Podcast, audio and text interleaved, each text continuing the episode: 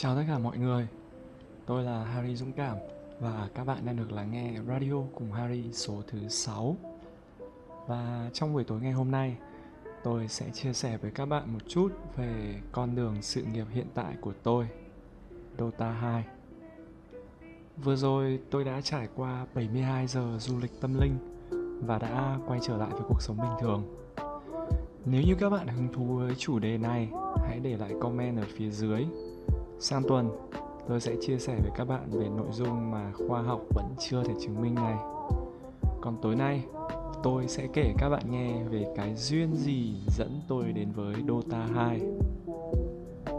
Giống như bao đứa trẻ khác, tôi là một thằng bé ham chơi. Tất nhiên không phải theo nghĩa đua đòi, mà là ham vui với những trò chơi cùng đám bạn bè từ cấp 1 tới cấp 2 chơi bắn bi, đập ảnh, rồi đá cầu, đá bóng, vân vân. Cho đến một ngày, tôi được tiếp cận với chiếc máy vi tính và những trò chơi của tôi dần được chuyển hóa sang một hệ khác. Phải công nhận một điều, đó là trò chơi điện tử nó có một ma lực vô cùng mạnh. Tôi khá chắc với các bạn ở đây đều không ít người đã bị phụ huynh phàn nàn về thời gian chơi của chúng ta rằng điều đó sẽ ảnh hưởng tới việc học như thế nào tôi cũng không phải ngoại lệ. Và dĩ nhiên bố mẹ của chúng ta không hề sai. Tuy nhiên với cái đầu bướng bỉnh của mình tôi bất chấp mọi lời khuyên răn của cha mẹ mà cứ cắm đầu cắm cổ vào những trò chơi thế hệ đầu như là Road Rush, Beat Hit, Half-Life, Super Mario, Aladdin, bomberman. Oh Ý tôi là Bomberman Vân vân và mây mây. Tôi vẫn còn nhớ như in cái ngày tôi chơi Bomberman từ 8 giờ sáng tới 10 giờ tối. Đó là hôm bố mẹ tôi để tôi ở nhà một mình để về quê. Và sau khi tôi đứng dậy Bàn tay phải của tôi bị chuột rút, cứng ngắc Và đầu tôi nó cứ quay mòng mòng Và tôi đã sập ngay sau đó. Đó là lúc tôi nhận ra chơi điện tử quá đà thì sẽ phải trả giá như thế nào tôi không dám so sánh số giờ chơi liên tục của mình với ai cả. Vì đơn giản, nó không phải là cái gì đó đáng tự hào để khoe khoang ở đây. Tôi đã từng được xem rất nhiều trường hợp chơi liên tục, xuyên ngày, xuyên đêm, từ hôm này qua hôm khác, và thậm chí là chết hụp trên bàn phím. Để tôi hiểu được cái giới hạn của bản thân ở đâu. Bố mẹ nào có tác dụng với cái đầu bướng bỉnh của tôi đâu. Một ví dụ gần gũi hơn, đó là bố mẹ khuyên, ở tuổi này thì lo học hành đi. Tí tuổi thì biết cái gì mà yêu với trả đương bao giờ học xong, ổn định công việc, rồi thì yêu đương sau. Và tôi đoan chắc 100% đấy là 10 người thì 9 người ở đây đều không yêu đương thì cũng rung rinh tuổi học trò rồi. Và người thứ 10 kia thì chắc chắn là yêu đơn phương nhưng mà không dám thừa nhận và lần đầu biết yêu rồi thì sẽ biết lúc chia tay tình đầu nó đau như thế nào. Phải không nào các bạn? Và đó là lý do ở radio số trước, số thứ năm, tôi lại nói về chủ đề người yêu cũ. Đó là vì tôi mất đi tình đầu và Dota 2 đã cứu tôi khỏi vũng đáy của tuyệt vọng. 2006 đó là cái năm cực thịnh của các nhà phát hành game online với hàng loạt các tựa game cày cuốc hút tiền người chơi. Giai đoạn đó tôi được giới thiệu cho một tựa game đó là thiên long bát bộ. Và tôi cũng đã gặp người yêu đầu của mình ở đấy.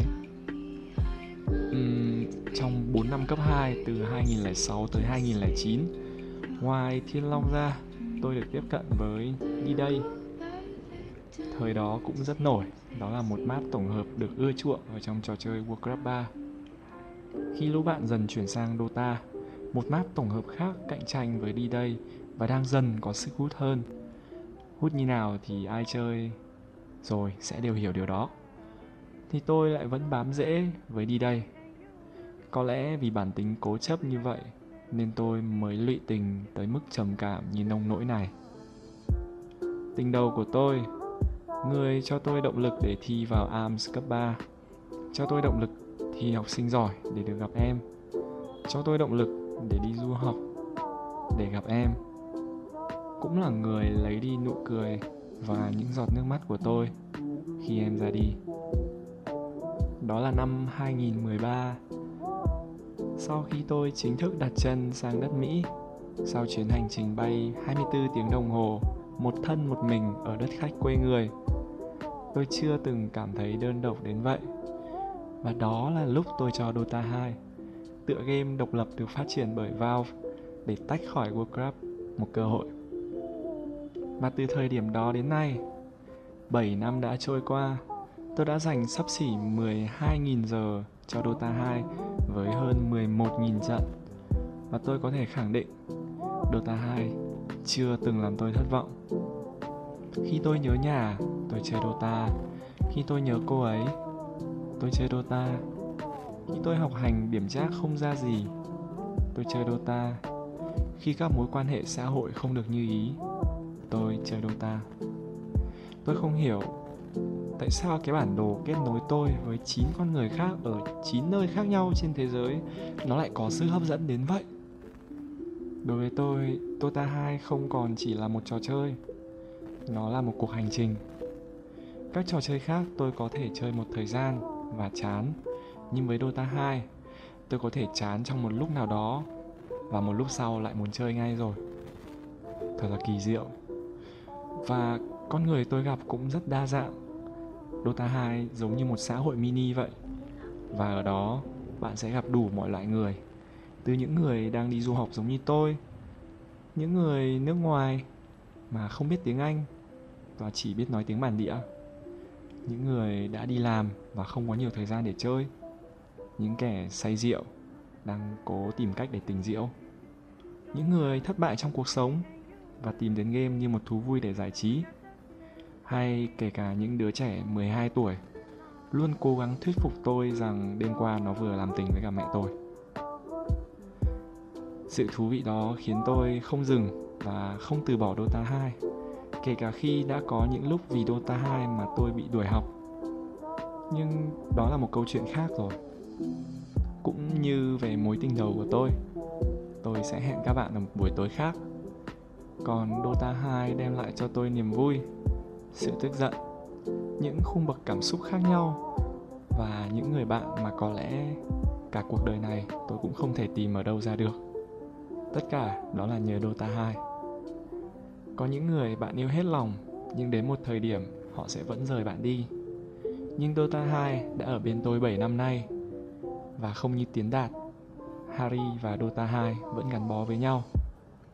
Và khi tôi không thể GoPro vì còn việc học đang giang dở tôi lựa chọn một đam mê mà đến giờ tôi vẫn đang theo đuổi đó là casting bình luận.